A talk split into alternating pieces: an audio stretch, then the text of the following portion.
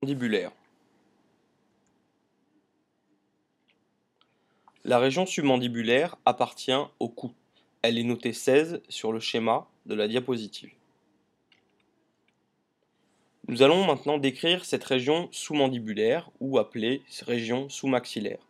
La partie latérale de la région sous-mandibulaire est limitée en haut par la mandibule, en bas par l'osioïde, en dedans par la langue et ses muscles, en avant par la région sucioïdienne médiane, en dehors par les téguments superficiels. La région submandibulaire ou sucioïdienne latérale est caractérisée par la présence de la glande salivaire submandibulaire, avec son canal excréteur, appelé canal de Varton, ainsi que du nerf moteur de la langue, le 12. Elle contient les relais lymphatiques de la langue et de la cavité buccale, extension classique des cancers oraux, justifiant les curages sous-maxillaires. Sur une vue médiale de la mandibule, vous voyez que la région sous-mandibulaire a la forme générale d'un prisme triangulaire. La ligne myloïdienne sépare en dessous la région sous-mandibulaire et au-dessus la région sublinguale. Cette région présente trois faces ou parois, avec une face médiale, une face inférolatérale, une face supérolatérale, trois bords, ainsi que deux extrémités ventrales et dorsales. On représente une coupe coronale passant par la mandibule et l'osioïde. Concernant la paroi inférolatérale, il s'agit de la voie d'abord chirurgicale. Elle est constituée superficiellement par une peau qui est fine, avec un panicule adipeux variable. Le muscle possier est situé dans le fascia superficialis. Le tissu cellulaire sous-cutané contient les rameaux superficiels du plexus cervical et le set cervico-facial.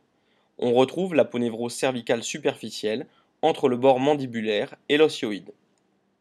La paroi supérolatérale est, elle, ostéomusculaire, avec en dehors la mandibule, en dedans le mylohyoïdien et le sillon gingivo-lingual. Voici une coupe horizontale passant par la région sous-maxillaire, avec la mandibule en avant et le rachis en arrière. Les différents muscles et pédicules vasculo-nerveux sont représentés, avec l'artère carotide primitive, la veine jugulaire interne, le nerf 9, le nerf 10, le nerf 11, le nerf 12. On retrouve de plus que les muscles avec le mylohyoïdien, le yoglos, le masséter, le ptérygoïdien interne, le sternocléidomastoïdien, ainsi que la glande sous-mandibulaire.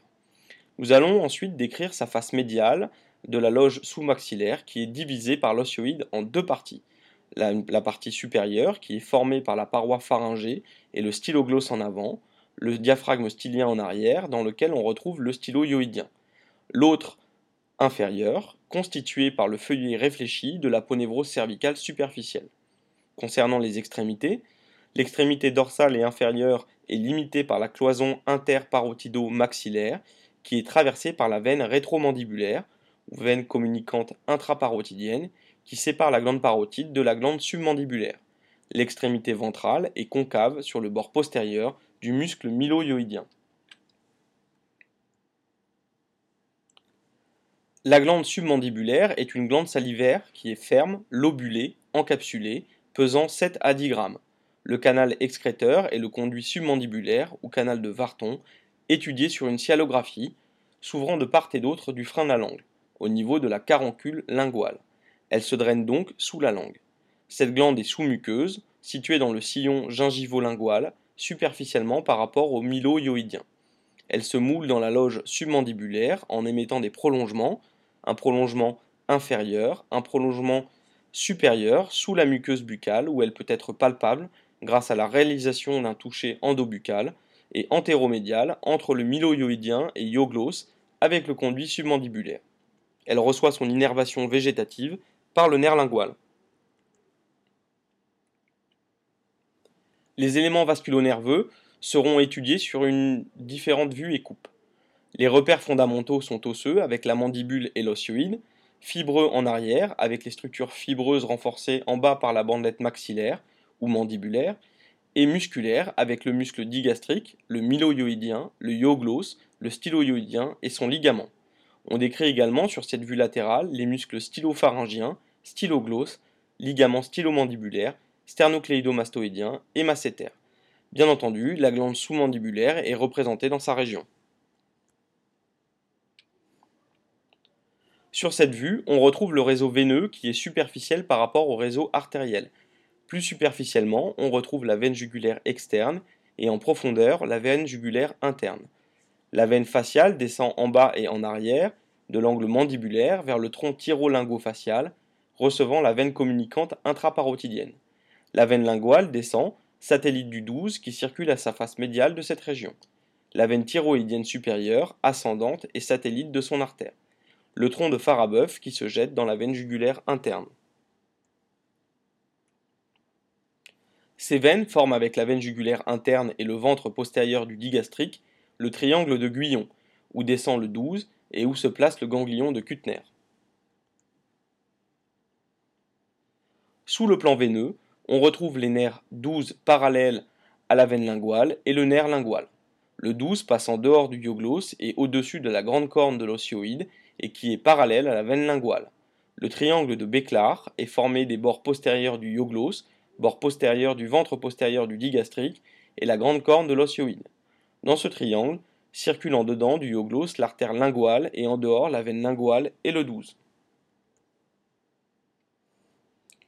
Le 12 remonte ensuite au bord supérieur du ventre antérieur du digastrique et s'engage sous le mylohyoïdien. Le triangle de Pyrogoff est limité par le tendon intermédiaire du muscle digastrique en bas et le 12 en haut et le bord postérieur du mylohyoïdien en avant. Dans ce triangle, les rapports vasculaires linguaux sont identiques de la superficie vers la profondeur veine, le nerf qui est séparé de l'artère par le ioglosse. Le 12 se termine dans les muscles de la langue, il s'agit de son nerf moteur.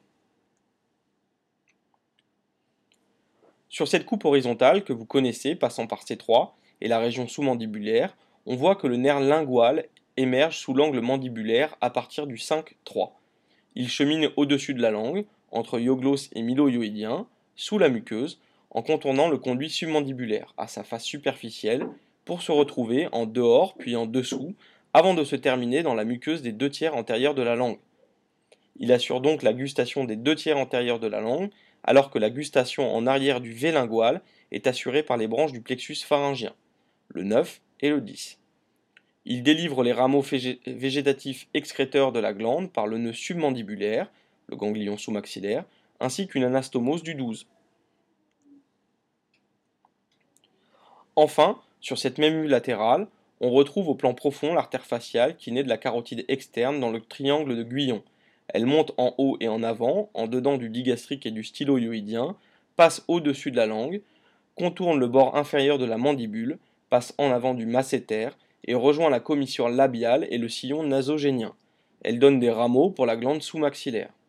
L'artère linguale rejoint la grande corne de l'osioïde, passe en dedans du ioglosse et monte vers la langue. Elle se divise en artères canines et sublinguales. Voici les chaînes lymphatiques sous-maxillaires. On retrouve les ganglions sous-mentaux qui drainent les glandes salivaires, la face, la cavité buccale. Ces derniers se drainent vers la chaîne jugulo-carotidienne. La glande submandibulaire peut être atteinte par des processus infectieux, des sous-maxillites, des lithiases ou des processus tumoraux. Ces processus peuvent conduire à son exérèse, qui doit absolument respecter le 7 inférieur et le 12.